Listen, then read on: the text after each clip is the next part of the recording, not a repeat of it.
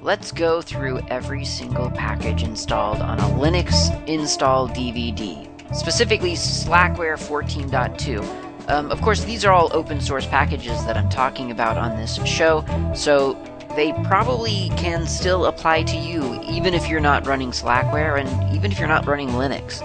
These are open source packages, so you can download the source code and run them on any computer, whether you're running Linux, Mac, Windows, BSD, doesn't matter. You can learn probably something from this episode. So let's get started. Today's first application is Itinerary. Itinerary is, well, sort of an awkward application to talk about at this point because I haven't traveled since 2019, I guess. So this application is largely useless to me currently, but I'm glad to have found it because when I start traveling again eventually, this is the kind of application I would love to have. I, I wish I'd had this much, much earlier. The um, there's a companion app to this app that I would also want, and maybe it exists. I, I don't, I, I haven't seen it, but it, it is something that I would like. But anyway, first let's talk about the one that exists. It's called KDE Itinerary. You launch it and you you you get a little helpful-ish message about how to use it, which is you can import data. And you can import data either by opening a PDF ticket, a plane ticket, a train ticket, however you travel, boat ticket, like ferry. Uh, and it will apparently parse that PDF and put it into your itinerary. Alternately, you can import travel uh, appointments, I guess, or events from an, an, an Android calendar, from entries made through Kmail, through Nextcloud or Thunderbird, um, as long as those are synchronized over, you know, and accessible over DAV, WebDAV or I guess DAVX5, which I don't actually know what that is. Um, I'm assuming it's a form of of WebDAV or, or I guess DAV protocol. So I, I had not seen the X superscript five before, but I'm sure that it's something very exciting. I don't use DAV that much, to be honest. Uh, or you could uh, connect or, or transfer information through KDE Connect uh, using the Kmail itinerary plugin, which I have not been able to find or by scanning a boarding pass barcode and pasting the contents that you that you get when you when you scan the the barcode. Those are all the ways that you can get information into itinerary. Bizarrely, manual entry is not an option. So that that feels a little bit weird to me that you can't enter the data into the application. It feels very much kind of like a I guess a viewer application. I guess as as if though, let's say you might wonder, well, why can't I create an image in GwenView? GwenView is an image viewer. Why can't I create an image there? Well, you can't. You can view it. That's what itinerary is. It's a, a, a travel plan viewer, and that's it. So that that's a little bit limiting um, from from the standpoint of well, if you don't have anything in your itinerary scheduled for, for traveling that itinerary, the KDE itinerary could parse, then you can't really see itinerary in action. And that's mostly what, that's where I am right now, pretty much. So that's fine. The, the gist of it, I've got. And there is a way to get itinerary, KDE itinerary on your mobile device, which is kind of neat. It's it's a little bit of a roundabout way. You have to go to the KDE F-Droid release repository. So itinerary isn't on F-Droid, which the F-Droid is, in case you don't know, is an open source, a free and open source repository, Android application repository for free and open source applications. Meaning F-Droid itself is free and open source you install that onto Android, and then you have access to a bunch of free and open source applications as if though it was a Google Play Store or whatever, um, but instead it's it's F-Droid. Itinerary isn't in F-Droid, but KDE maintains an F-Droid, I guess, compatible repository uh, for releases, and you can go there and download the application that you want and install it on your Android, assuming you have the ability to install an APK through through Android. I know some Android phones don't sort of give you that access or or I mean technically they do, but it's restricted through some policy on that device. I mean either way, it doesn't really matter because I mean it's not like getting it on your device unlocks special features of the desktop application. It is the same application. It's just instead of being on your desktop, it's on your phone, which I think is still useful because if you're traveling, you might not have your KDE laptop with you. Um, I wouldn't if I were traveling, to be honest. Uh, by default, I would take my work laptop, and my work laptop runs GNOME 3. So having itinerary on my phone would actually be quite nice. I mean, obviously, I could install it on my work laptop, blah, blah, blah. But I mean, realistically, just for an itinerary app, I could see it being on a mobile device being very useful. So that's itinerary. I don't have PDFs to import. I I don't have anything to really to, to import into it at all. And even on, on the phone, there's an added option to check a calendar, but like there's nothing on my calendar for for traveling. It just doesn't. It's just not something that I'm doing right now, so it's not very useful to me. But it is a very cool application. I would love it uh, if KDE would come out with a travel expenses tracker. That would be really nice. Because if you travel for work, then you know that one of the fun administrative tasks you get to do during your trip and after your trip, and then probably again after your trip because you did it wrong the first time, and so your finance department gets back to you and asks you for clarity or for more receipts or something like that, um, is you get to track all your your expenses. Like if you grab a bagel in the airport because you know you're not going to get anything on the on the plane, or, or if you get a coffee at the airport because why not? Then um, then it's just it would be really nice to have a little application where I could scan that receipt and throw the receipt away and not have to carry it around and try to sort through it at the hotel later. So that would be a very cool addition or companion app to Itinerary. But that's not something that exists right now in Itinerary, and I, I don't know of an application currently that does offer that stuff. But Itinerary is really a, a nice looking app. It's a really, I could see it being a very useful app. Not for me right now, but eventually, again, maybe it will be useful. So that's itinerary. Check it out if if you travel. Next up is JuK or or Yuck. I'm not really sure how you say it. J U K. And JuK or Yuck or whatever is a it's um a music playing application much sort of I was about to say much like Elisa, but that's not quite right. It, it is not much like Elisa. It is, I would say, a, a simpler application. It was something that I was using for quite a while until I finally just switched over to Elisa when Slackware 15.0 came out. And I've already raved, I think, about Elisa in the previous episode. I, I hope I got it across how much I was really enjoying Elisa, and that is that is so true. I can't. I may as well just say it again.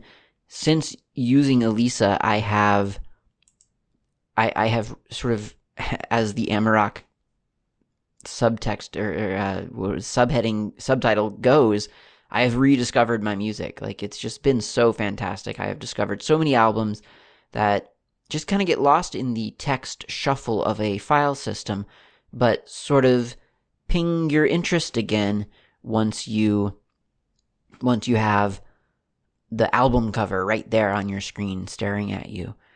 And that is something again kind of missing from from JuK.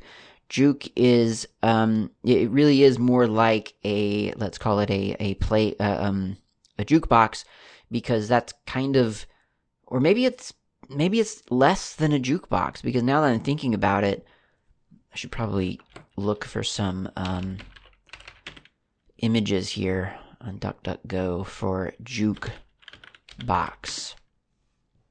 images. I think jukeboxes generally don't they show you the album cover in that top part? No, they don't. Okay, never mind. Okay, so it is like a jukebox. I haven't seen a jukebox in ages myself. Um, I mean, now I have because I just searched for images of them. But isn't that funny? I thought maybe they were album covers in that top part, but it doesn't look like they are. Yeah, it looks like it's just a big list of songs that you can choose from. And that's what JuK is. That is exactly that's the interface of JuK. I mean, it is a text list in one window. It is a bunch of playlists on the left, and then um, I think optionally, I think that's how I usually have it laid out. I want to. I was thinking there was a third panel, but I don't actually think there is. So it's it's that simple when you first launch JuK, it will ask you where you keep your music. It defaults to slash home slash your username slash music. So if that's where you keep your music, then that's you can have it there. You could also add folders though. You don't you don't only have to have one. So you could have some of your your music in home user or you know tilde slash music. You could have some on an external drive. You could have some elsewhere. So you could add you can add a whole array of locations for that. And then you could also um, choose folders within that or, or, or outside of that to exclude from being searched for music. So if some, some folder keeps coming up, uh, you know, for whatever reason, maybe like audiobooks, for instance, maybe you have a bunch of audiobooks and you keep that in your uh, music folder, but you don't really want access to that in your, your jukebox then you could exclude that folder, that subdirectory. After it scans your music collection, then it launches, and that takes a little while, obviously, because it's parsing your file system and all the metadata and all that other good stuff. Uh, it pops up the the normal player that you'll you'll interact with on a regular basis, and that is, as I say, something on the left for um, your playlists, it defaults to a collection list. So that's everything in your music collection as defined by the folders that you've pointed to as as uh, as your music um, folders. And then from there uh, and on the in the collection list on the in the right panel you'll see all of the songs in the collection list. To create a new collection or as we more often call them a, a playlist, you click on the left panel and you create new empty playlist. You can also create a search playlist and a playlist from a folder, both of which are really great little features. So an empty playlist is an empty playlist. You, you can add whatever songs you want to to that playlist and and that'll contain those songs. A search playlist is as as you might guess, it's a playlist containing the results of a specific search. So if you if you know you want to add all of um I don't know. Um uh, I'm thinking of like a dozen artist names, none of which sound like words. So like there's IO. I don't know, you know, that's that's a name of an artist, but does that really mean anything to you? Uh, so anyway, you could add, let's say, um, Western Pennsylvania to a. You could search for Western Pennsylvania. It'll come up with a bunch of of songs, or or a couple of songs because their songs typically are quite long, and that becomes the playlist so that's that's kind of nice because that that kind of limits the selection.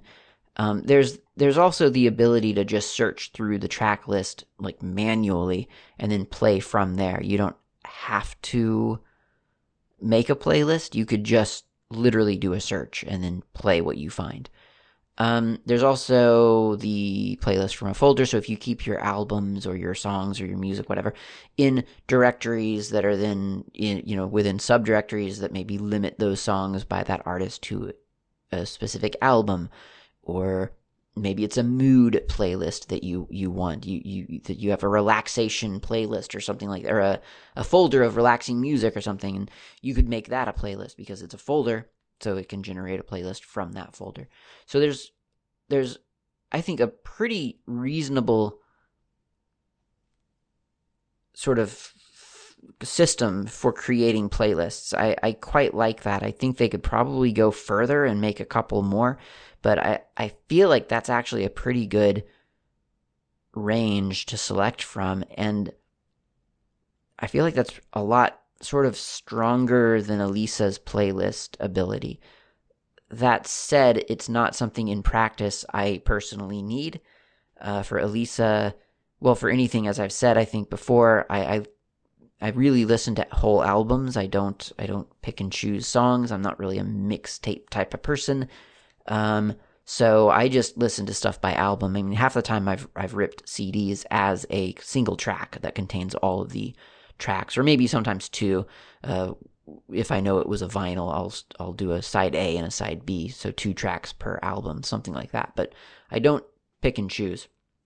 So I don't tend to do a lot of playlists, and in fact, when I was using JuK, I I generally just had one playlist, and the playlist was just essentially a I would I would clear the playlist every time you know every every time I launched the application pretty much, and then I would add the the things into that playlist that I wanted to to listen to, and then when I was done, I would clear it and add more stuff. You know, so it was like it was really just kind of like the staging ground for what was going to play for the next hour or two hours, and and then it would get refreshed because I just I don't I don't use playlist functionality all that much other beyond just knowing that that I need to to to play um, some music. So the other feature of JuK, which is quite nice, is an built-in tagging system. So I, I said on Elisa that I spent a good week or two eight hours a day for for every day of the week practically. Not really but i mean it, it, was a long time. I spent a long time on it retagging all of my music like my entire collection of i don't know 15,000 songs or 30,000 songs or whatever whatever it is i forget. But i retagged everything because yeah it was probably more like 15,000 because like i say I, I know i don't have 15,000 albums and i do rip a lot of albums as single tracks anyway whatever it is I, I tagged, uh, I retagged like a lot of it. And I used Easy Tag and KID3 tag, or no, KID3, I think is what it's called, to, um, to help me with that. But JuK actually has it all sort of built in. It's, it's right there at the bottom, or you can, you can, sh- you can reveal the, the tagging interface and it just pops up into the JuK window and whatever song you have selected, you are able to see the, the the tags as they exist and then edit them as you as you please. So that's kind of nice. There's also a tag guesser so that if you have a bunch of things that you want to tag, they're named consistently. A lot of times you can just have JuK try to guess those tags from the from the file name. So that's quite nice. JuK, it's very nice. It's a good application like I say, I'm not actually using it anymore, but it was the player that I had switched to uh, sort of in that lull between 14.2 and 15.0. And by that lull, I'm talking about, I think, sort of the year long lull that maybe this podcast was sort of aware of. I started predicting 15.0 probably about a year before it actually happened. So from that time on, I think I, I had used, I started using JuK. I don't remember what the impetus for that was. I mean, really, for the longest time, VLC was my go-to player for for all my music. Uh, to be fair, I think that the a big reason for that was just because VLC I knew beyond any doubt that it could play all of the music that I had, whether it was an MP3 from ages ago, an OGG, an Opus, a um, the M4A, you know, FLAC, whatever format the music was in, I knew that VLC would be able to handle it, and and that just kind of removed the layer of having to think too hard about, hey, I want to hear this album right now. Let me throw it into a player. Um, but I guess at some point, like it all kind of leveled out, and I haven't had, I haven't had to struggle with codec recognition in ages. I don't remember the last time, so not that big of a deal. And it just seems like whatever application I open, I can use for my music. And so I, I decided why not use a KDE specific app so that it ties in with the little multimedia widget up in my system tray. Now, if you don't use KDE, you may not know about this little widget, but there is a, a little icon in your system tray that is either a play button or a pause button. This is assuming you have a, a media player launched. And by media player, I mean Elisa, JuK, Dragon, uh, probably other things that I'm not thinking of right now. But anything that ties in, I, I guess, probably to Dbus or something. I, I don't really know. I haven't looked into it. it but it'll it, that'll trigger that little icon, and that way you have a centralized location to control your your whatever multimedia is playing. Like I say, it can be video or audio, and sometimes I do watch movies or TV uh, series as I am working, you know, just sort of as background noise. So it's kind of nice to have that widget up there.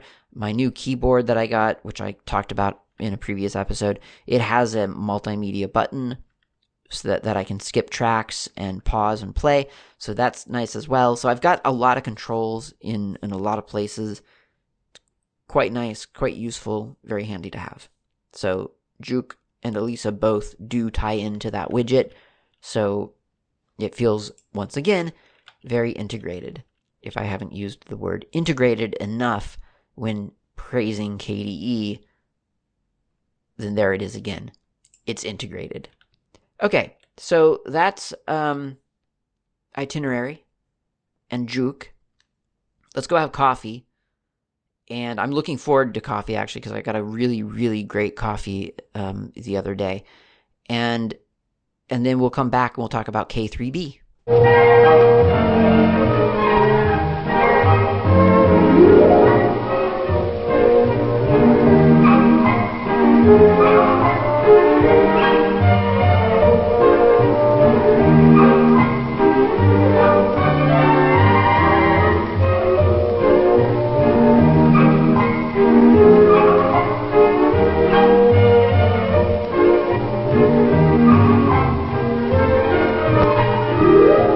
The other day, I we're, we're back, by the way.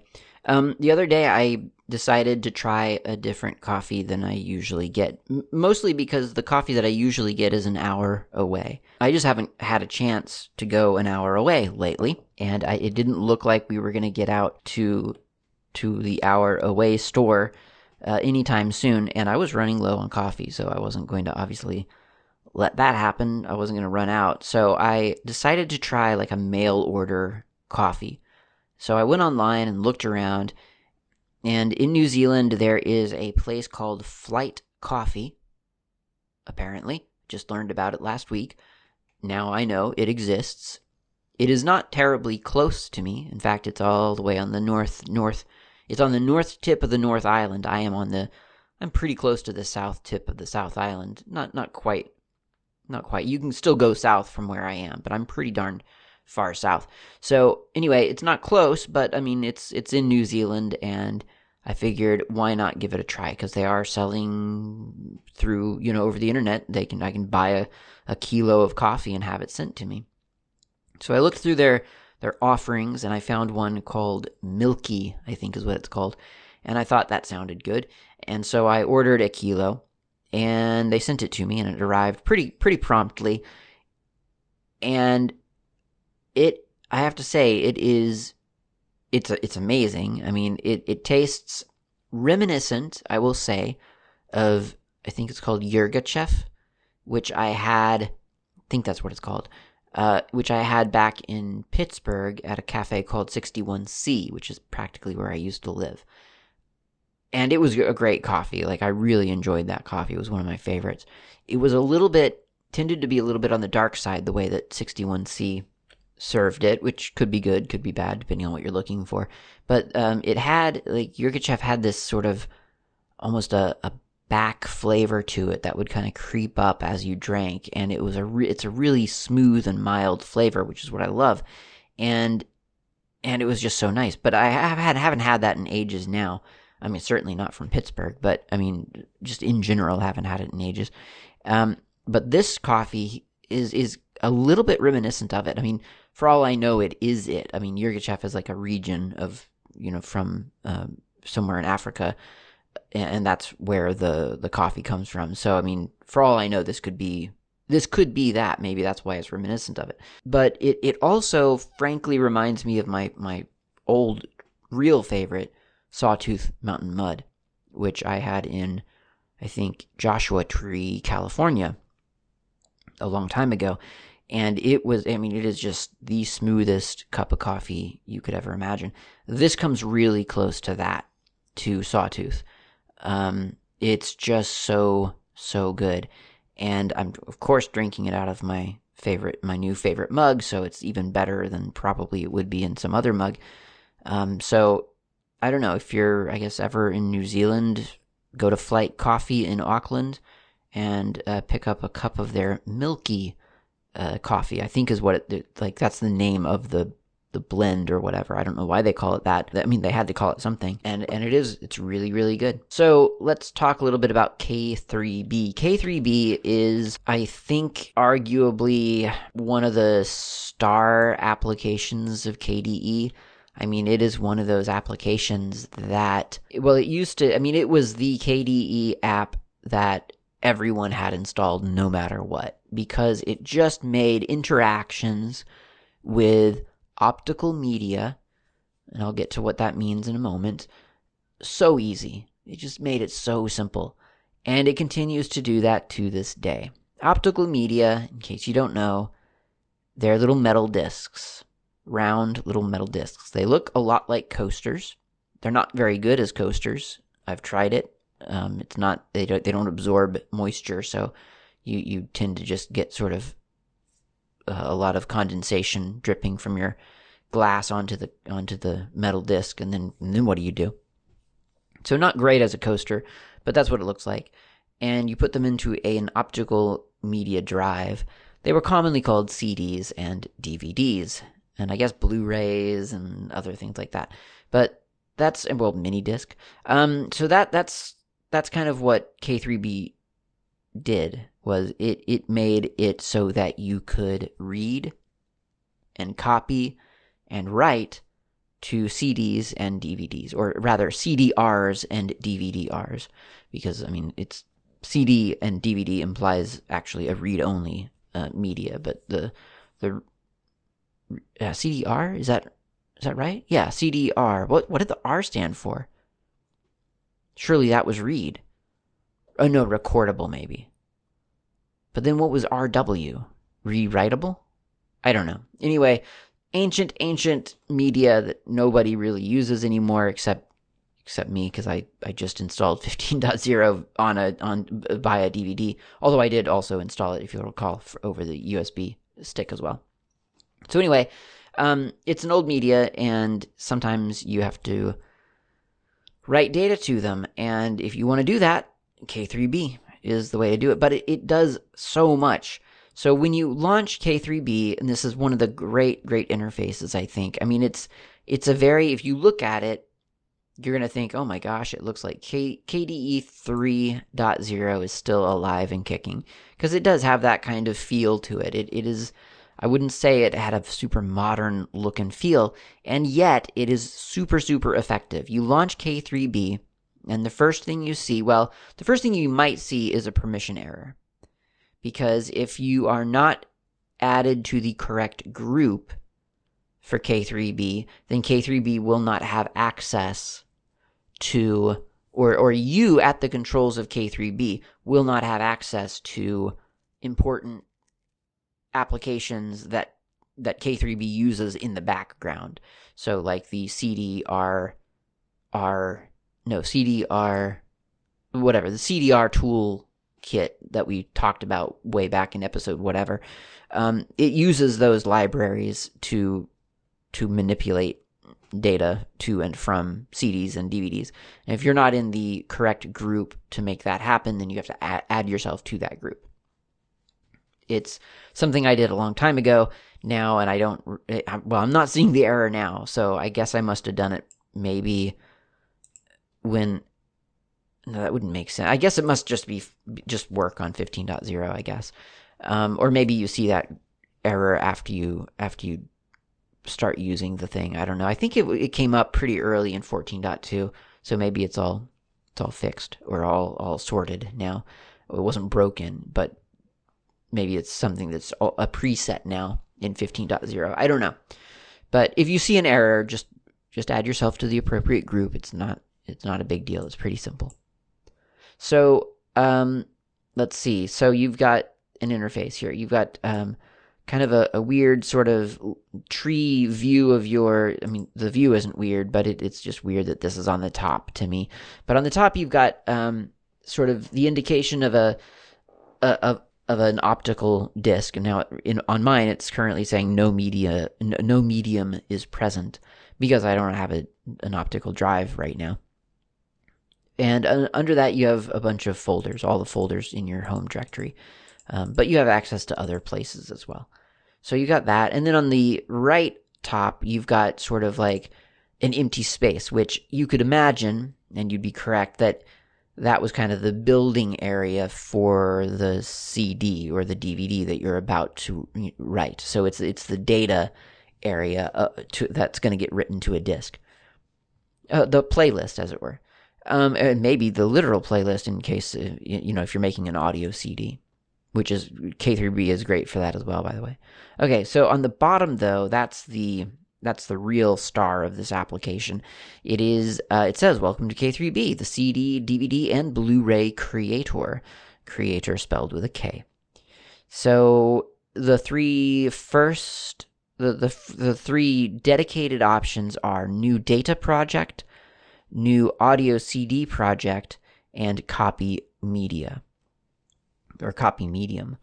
And a new data project will sort of get K3B into the mode of understanding that it's going to create it's going to write files bit for bit files to a optical device new audio cd kicks it over into audio cd mode so that it knows that it's not going to copy the fi- i mean it is going to copy the files but it's not going to copy the files it's going to copy the contents of the files as audio data onto an optical media and then copy medium puts it into the mode of okay, well, first I need to read a optical device and then store that somewhere, and then I'm going to write it to a blank optical device or uh, medium.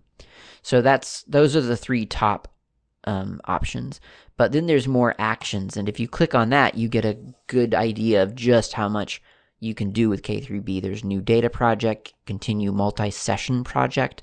That was um, sort of a not a hack, but a a method of doing optical media where you could write a little bit to the media and then use the media and then come back and append more to it and then use the media and then append more multi-session so you could do several you could write stuff to a which i mean i know i realize as i say this and i think everyone realized at the time that that just seems very primitive. Like that, the fact that you would get excited about being able to append data to to your media later seems really primitive. It seemed primitive at the time. It was not elegant. Optical media is not an elegant solution. It's a horrible solution. It, it it turns out to have not really been as durable as all the advertisements were claiming. I remember Kodak Media advertisements saying you use our our optical media, you know, you're you're guaranteed your data is guaranteed for a hundred years, literally a hundred years. I wish I'd clipped that ad. Um, and of course, no, that never happened. The CDs degrade, uh, the metal flakes. It's just horrible. So anyway, um, that was a multi-session project. Then there's the new audio CD project, new mixed mode CD project. So you could have audio and data. So that was kind of cool. A couple of bands actually did do that back in the I don't know early 2000s or so probably. They would have like here's our new album, here's 60 minutes of music, and if you put it into your computer, you'll get 20 minutes or 10 minutes or you know 5 minutes of I don't know, like a music video, a little tiny music video at 320 by 240 pixels or whatever, um, or or or here, you know, there'd be a, a PDF of of some things or or whatever. Really, I mean, it was a data CD; they could put whatever they wanted to on onto it. So there's that. So then there's a uh, new video CD project new video DVD project, new e-movie, no, sorry, e-movix project. Don't I don't know what that is. Copy medium format erase rewritable disk. So again, some optical medias were rewritable. You could format them and then write more, you know, write new data to them. Of course, those always had problems as well because some optical drives wouldn't read those kinds of data, those disks. So they were useless to you or something thought it had been rewritten but then it didn't really get rewritten or it didn't get formatted. It was just horrible horrible. Cds and dvds are horrible. Just don't don't explore this at all. Burn image. So if you have a. img or a. iso you could just burn it bit for bit to an optical media. So you're just copying an ISO. That was how Linux was distributed for a very long time. Linux distribution would give you the .iso, you would take it into K3B and go to burn image. You would select the .iso on your hard drive, select the media in your optical media drive, and the, and now you've got a distribution on a disk. It was great. It was that was actually really nice. Um, I mean, it's no nicer than having a USB stick with a distribution on it. But as I said before, uh, in the Slackware 15.0 episode, I think uh, there is something about having a disk on your shelf so that whenever you need it, for whatever reason, it's there. Whereas you know if you're going to put it on a USB drive, it's going to get, get rewritten the next day. You're not going to keep it on that USB drive. It's just, I don't know, it's the form factor or something. Maybe we need CD sized USB sticks. It's a horrible idea. Don't do that, anybody. Um, and then there's RIP Audio CD, RIP Video CD, RIP Video DVD. So, the, sort of a handbrake situation. If you need stuff off of the optical media, you could do that. You could extract audio from a CD. You could extract video from a video CD. I've never actually seen a video CD, I don't think myself, but I, I understand that they were things I think more prevalent in Europe. And then there was, of course, RIP video DVD. DVD video is pretty prevalent. There's usually encryption on video DVDs, a system called CSS, confusingly. It has nothing to do with the web style sheet format. Um, I think it was called C. I'm pretty sure it was called CSS. Very confusing. Um, so getting around that sometimes could be tough. Um, Handbrake kind of came in and made it pretty pretty easy to be honest. Um, but I guess you could do it in K3B as well. So that's K3B. I mean, really, there's not a whole lot else to it. It is it it does what it does, and it does it really well, and it does it very clearly. And I think that was the big, the really big kind of feature of K3B was that you didn't have to think too hard about the the, the, this very common sort of everyday process. And and that wasn't necessarily the, the case with the the terminal commands. I mean, sometimes, I mean, you can go back and listen to the episodes where I do the terminal commands. They're not actually hard, but if if you're not used to it or if you don't do it all the time, you know, enough uh, often enough to develop sort of a, a casual familiarity with it, then sometimes, yeah, something like K3B can just make it super easy and, and you just don't stress about it. You just think, oh, cool, I'll just fire up K3B and do the thing that I need to do. K3B uh, on this install, it, uh, if I go to settings, uh, or yeah, settings, K3B uh, devices, it identifies um, that I have a DVD drive Do I? I don't have a DVD drive. Hold on, let me look at something. I absolutely do have a DVD drive. I forgot. I forgot that I had a DVD drive.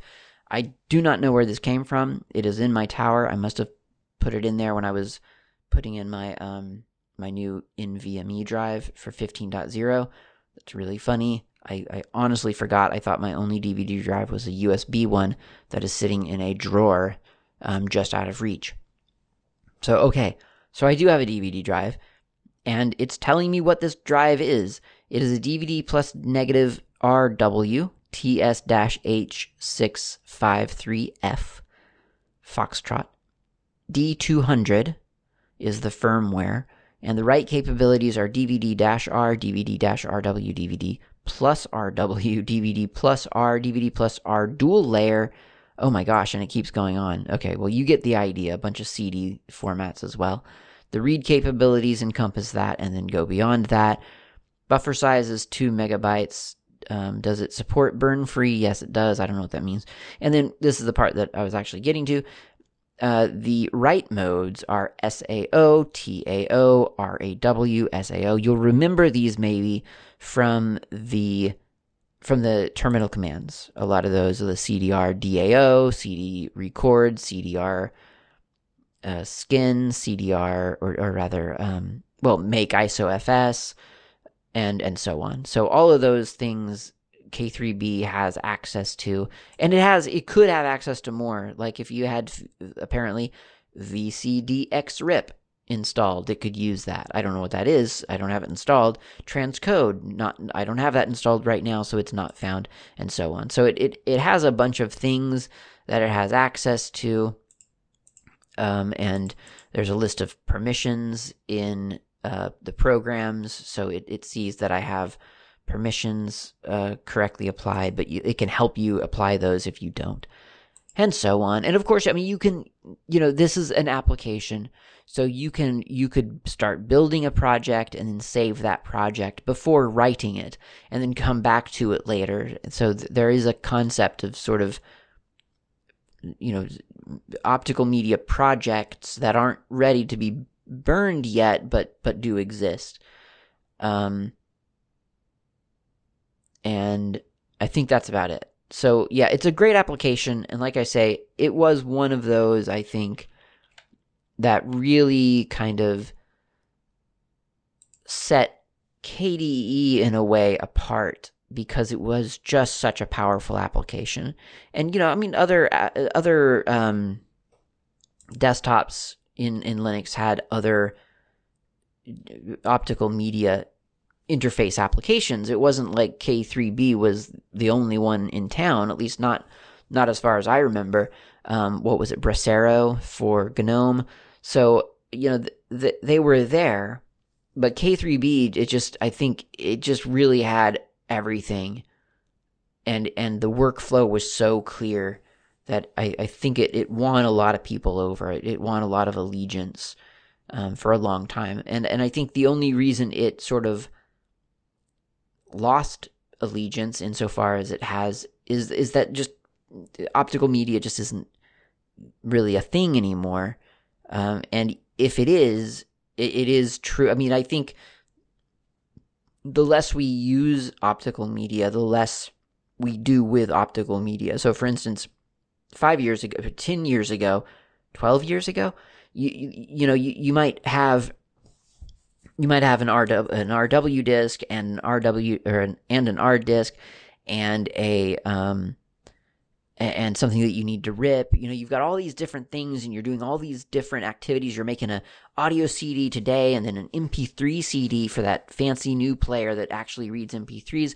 Um, so you're putting 100 songs on that one and only the 12 songs on this audio one for your car because your car doesn't read the MP3s, but it does do the audio um, and and you're just crossing your fingers that it'll actually read a CDR di- drive because apparently the dies were different, and sometimes you wouldn't have any luck with them. Um, and, and, then you're you're ripping something from this, you know, so and you're doing a data project over here. So like all of these different activities required a very robust application, and that's what K3B is. Whereas a lot of other applications, to my memory, were they were a little bit less robust. You couldn't quite count on them having the feature that you that you needed. Whereas K3B, it just had all the features. Okay, that's enough of that. So let's talk about K activities. K activities, I'm going to go to less slash var slash log slash packages K activities. Oh, I've got a choice here. Okay, so there's K activities stats and K activities just K activities. Which one am I doing? I'm doing K activities first. This is an API for using and interacting with activities as a consumer application, adding information to them, or as an activity manager. So, as you could probably guess from that description, this isn't like an application that you're going to launch. This is more like a, a library set and a bunch of header files and some CMake rules, things that we've seen on other on other um, other packages like uh, what was it, um, event event viewer or um, incident uh, incident reporter or whatever it was called. Little little helper, well, FFmpeg thumbnail certainly. Little little helper applications that that you don't really interact with directly unless you're developing for KDE. And this is what the, this this is what that provides. It, it gives your application, your KDE application, or your KDE aware application, if you please, awareness of of the activities um, what do you call it framework i guess or or subsystem within kde and activities in kde are something that i don't know whether they've quite i don't know if they've still yet hit their stride i think everyone who knows about them really, really loves them in concept. I don't know, I have yet to meet anyone who uses them on a daily basis or, or actually really thrives from from using them. And I, I think that in a weird way, I think a lot of maybe KDE users or a lot of yeah maybe a lot of KDE users tend to be you know multitaskers, and I know a lot of people say there's no such thing as multitasking, but um, whatever the case, you might want to have access to to different components of your system within your heart within your your desktop. And something that deliberately stands in the way of you having access to those things is actually not a feature. And that's kind of what activities does. So there is an executable that gets installed with this. It's called kactivities cli, CLI, and it is, as its name implies, a command line interface, a terminal command, for K activities. If I do K activities dash dash cli or dash cli space dash dash help, it gives me a little list of the commands. So uh, the the most obvious one, I guess, workflow wise, would be list activities. So that's dash dash lift, list activities. And it's telling me that I've got two activities. One is one the current one with the unique ID of 63F80CD blah is called desktop. And another one that's running in the background but not it's not my current one it, with a unique ID is called game. And so that's those are two activities that I have. And if I were to switch from one activity to the other, then, well, let's do it. So if I hit control, um, not control tab, uh, what is it? Um, super Q? No, not super Q either. I don't know that I have that set up, I guess. I, I, I did at one point, but I, I guess maybe I don't right now. So I'm going to instead just type in activities overview in my um, in my menu, and that didn't do it either. Fascinating. Okay, so let's do. Oh, it's Alt D today, apparently, in my desktop. Alt Delta. that didn't do it either. All right, I'm going to right click on my desktop and go to Show Activity Switcher. There we go. Now I've got my Activities panel on my left, and it is showing me that I'm currently using my desktop activity. And then if I switch over to my game activity, hopefully I'm still recording in Audacity, I don't actually know. Then I see a new desktop and no applications are running here. It's completely, it's an empty space. And the theory is, the intent is that I could use this space for some other, well, activity that is separate from my day to day activities. So I could, I could launch, uh, well, I guess I'll just open Oh, that's interesting. I just tried to open the desktop window in that activity in Dolphin, and it switched me away from that activity, um, which seems weird. So, okay, now I've launched a new um, Dolphin in that activity. So now I've got a Dolphin window open in this activity, and that's the only thing that's open. And now I'm going to right click on the desktop again, show activity switcher, and go back to desktop. I'm going to switch over to Audacity to make sure that I've actually been recording. And it looks good. looks like everything's still there. I don't see any big blank moments of silence. I thought that was the case, but I just wasn't sure. So switching between activities, um, obviously, does not like pause the other applications running. It just gives you a, a, fresh view of a of a desktop that is not that, that does not have the same applications shown. So they're still running, obviously, but they're they're not in front of you. And so, I mean, what's the difference between an activity and a virtual workspace? Well, an activity gives you a bunch of new virtual workspaces, so there's that. Um, but why would you use an activity instead of a virtual workspace? Or why would you use an activity if you have virtual workspaces? Couldn't you just put your other application on some other virtual workspace and then just use that. And I the the way that it was explained like way back at the KDE 4.0 release event, yeah, 4.0, not 5, back in 2006 was that you know the concept was that you would have different activities on your computer, activity spaces, and and those would be sort of they were geared towards for instance your work life versus your home life. And so you would grab your laptop and go to work. You would switch over to your work activity. And maybe your work activity you would have um, your your work email account set up there and and you would be able to use your work applications your IDE or your your office suite or whatever you're using at work. And and that would be that activity. And then when you got home and you and your work activity would have an awareness of your work network. So you'd be signed on to the work network at, at work. And then you would go home and you would switch over to your home activity. And and now your home activity would have an awareness of your home network so you'd be attached to your home network. You would run your home based applications your um, i don't know whatever you would run at home granatier and or what was it called? Granatier something like that? kBlocks um, a, a, terminal of firefox you know whatever. So there was sort of sort of this this concept that you could separate your the different aspects of your life into different activities. And that sounds kind of cool, but I, again, I think in real life a lot of us are multitaskers and that's just not convenient.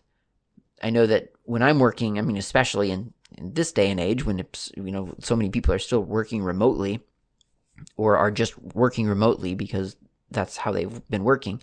Um, I'll be working on on something and and the last thing in the world I really want is to have to switch to a different activity just to check, I don't know, my personal email account or or to check a, a web page for uh, a cool new album on Bandcamp or or whatever. So I don't know. I think I feel like the separation between I guess work life and home life on on the one hand seems kind of nice, but on the other hand, it's actually just this weird sort of block between just getting the information you want quickly. And to make it a little bit more puzzling, it's not as if though one activity excludes the other activity. For instance, let's say I have switched over to my I don't know my gaming activity. Switch over to my gaming activity. If I go to my applications, my favorite applications are are the same favorite app applications from my other activity. So that's that hasn't changed. It's still my my usual set of applications. Uh, if I go down to I don't know the development menu, that all of those applications are still there. If I go down to my games application, well, there are my games. There's Lutris, so I could I could launch that in this activity, but but what is like why is it significant that it's in this activity? So I, I don't know that the separation between b- between an activity and a workspace really. I don't think that it's I don't think it's very clear, and it really does seem like activity is just a really complex way to get a new set of virtual workspaces. Whereas I, I could really kind of imagine instead of doing that, you would just add more virtual workspaces to your current activity and and use it that way. So I'm not 100% sure of about like sort of what what the activities are, are really intended for. I, I, I feel like I feel like they're a good idea. I just don't quite understand. I, I don't see that they're that they're actually. I don't think they've differentiated themselves enough from just being able to switch to a different virtual desktop, really, um, or workspace, whatever we call them now. So, yeah, uh, activities are are are are, are neat. It's a good idea. It's an interesting idea, I should say um, if you right click on your activity switcher, wherever that may be, I have it in my top panel now, uh, you can see that there are not a whole lot of options. You can show the current activity icon, show the generic activity icon, and show the current activity name. Those those are the two options for that. That's not very useful. You can, um, yeah, there's not a whole lot there really. It's just not not a whole lot around activities. And activities are kind of crammed into the workspace behavior right under virtual desktops. So, yeah, I think I think there's not a whole lot there yet still.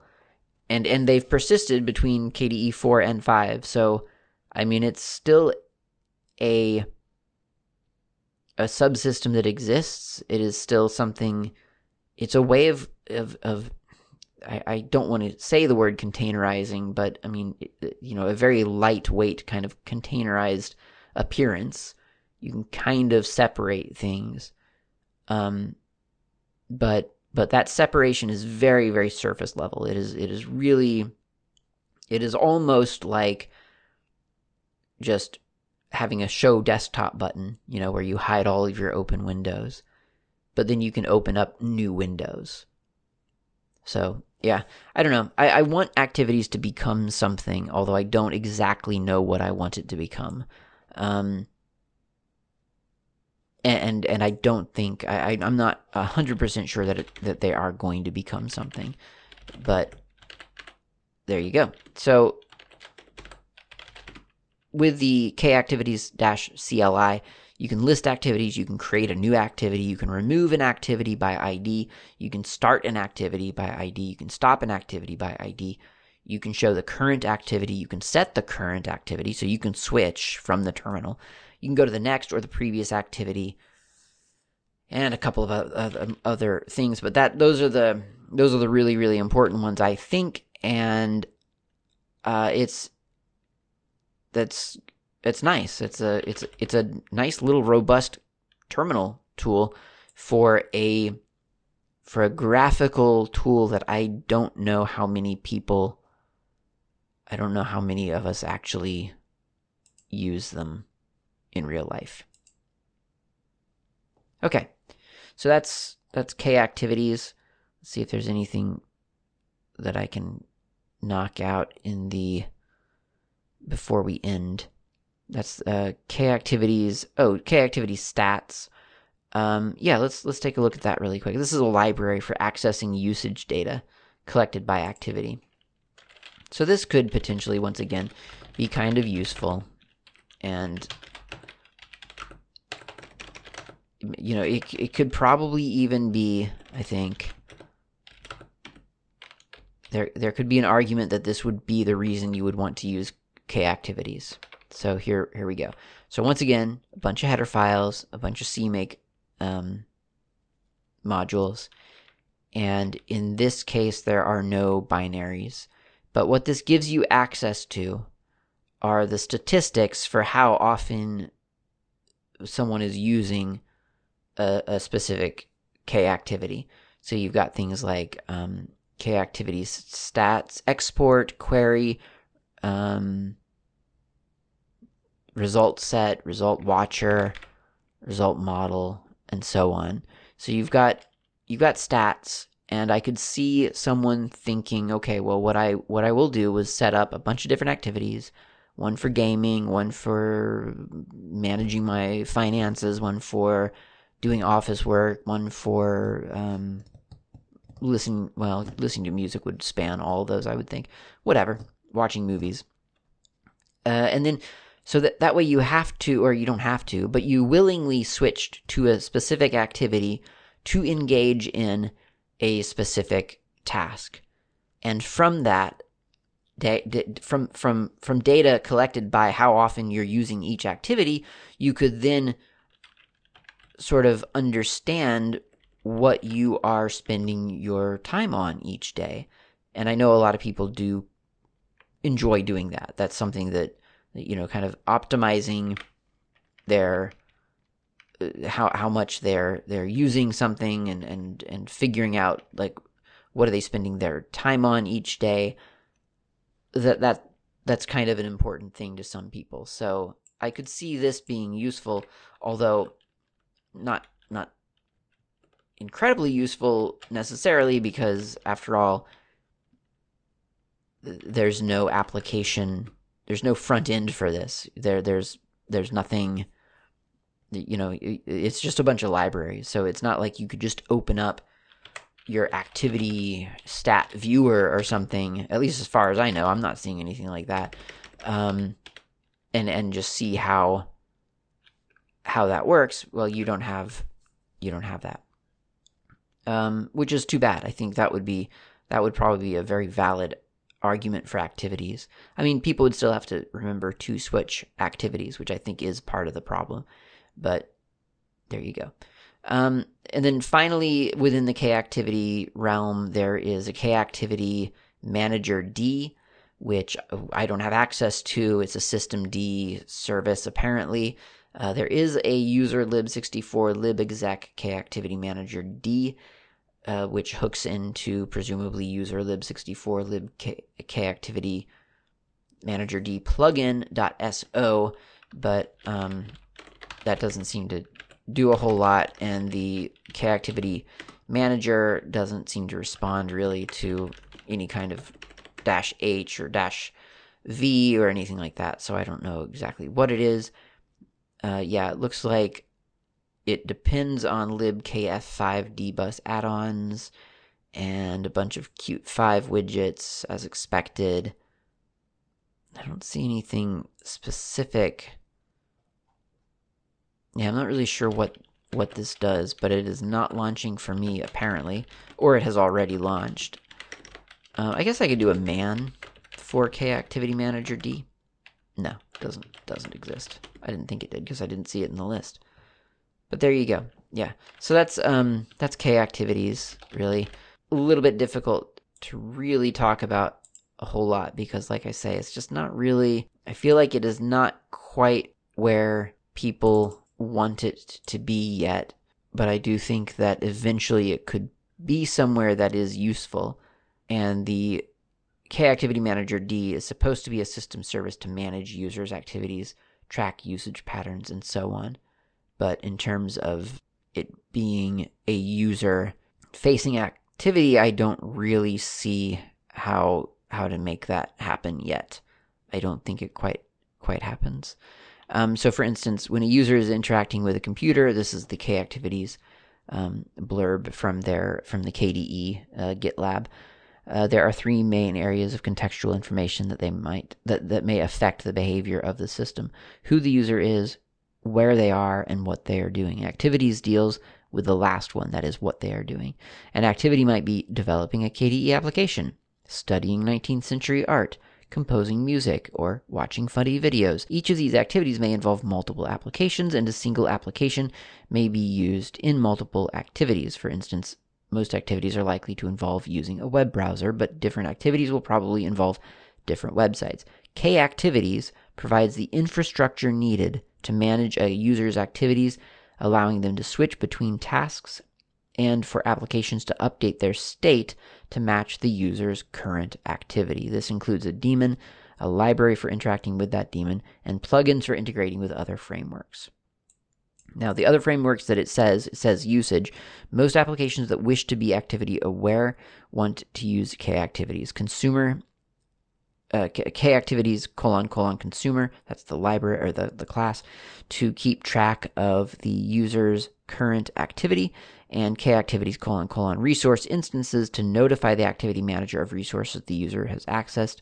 This is not necessary for resources accessed with KIO, as a plugin is provided to do that automatically. So a lot of this sounds like there's a bunch of infrastructure in place, and quite possibly some applications are utilizing that infrastructure.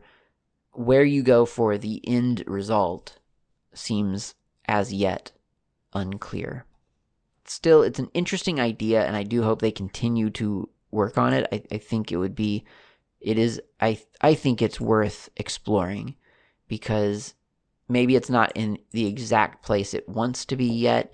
Maybe it's not something that people are finding useful yet, but it, it just, it really does seem like it could be a powerful tool at some point just as soon as you, the the developers figure out what they're doing with it, and and I think also the users have to figure out how they want to use it because I myself I don't I don't see myself ever using it, but I, I can definitely see how other people would find it useful. I think that's everything about K activities that I've got to say. Uh, actually, probably a little bit more than I really had to say, but um, it got me thinking. And uh, that's it for this episode then. So thanks for listening. I'll talk to you next time.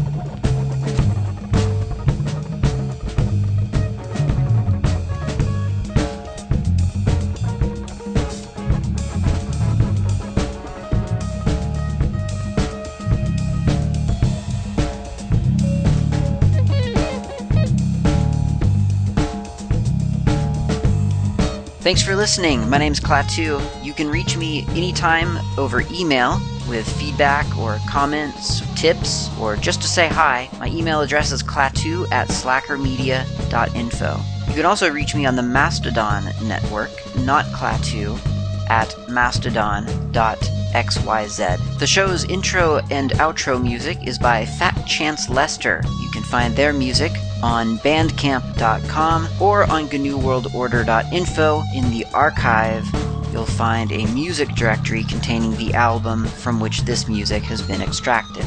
Until next time, thanks for listening and keep the source open.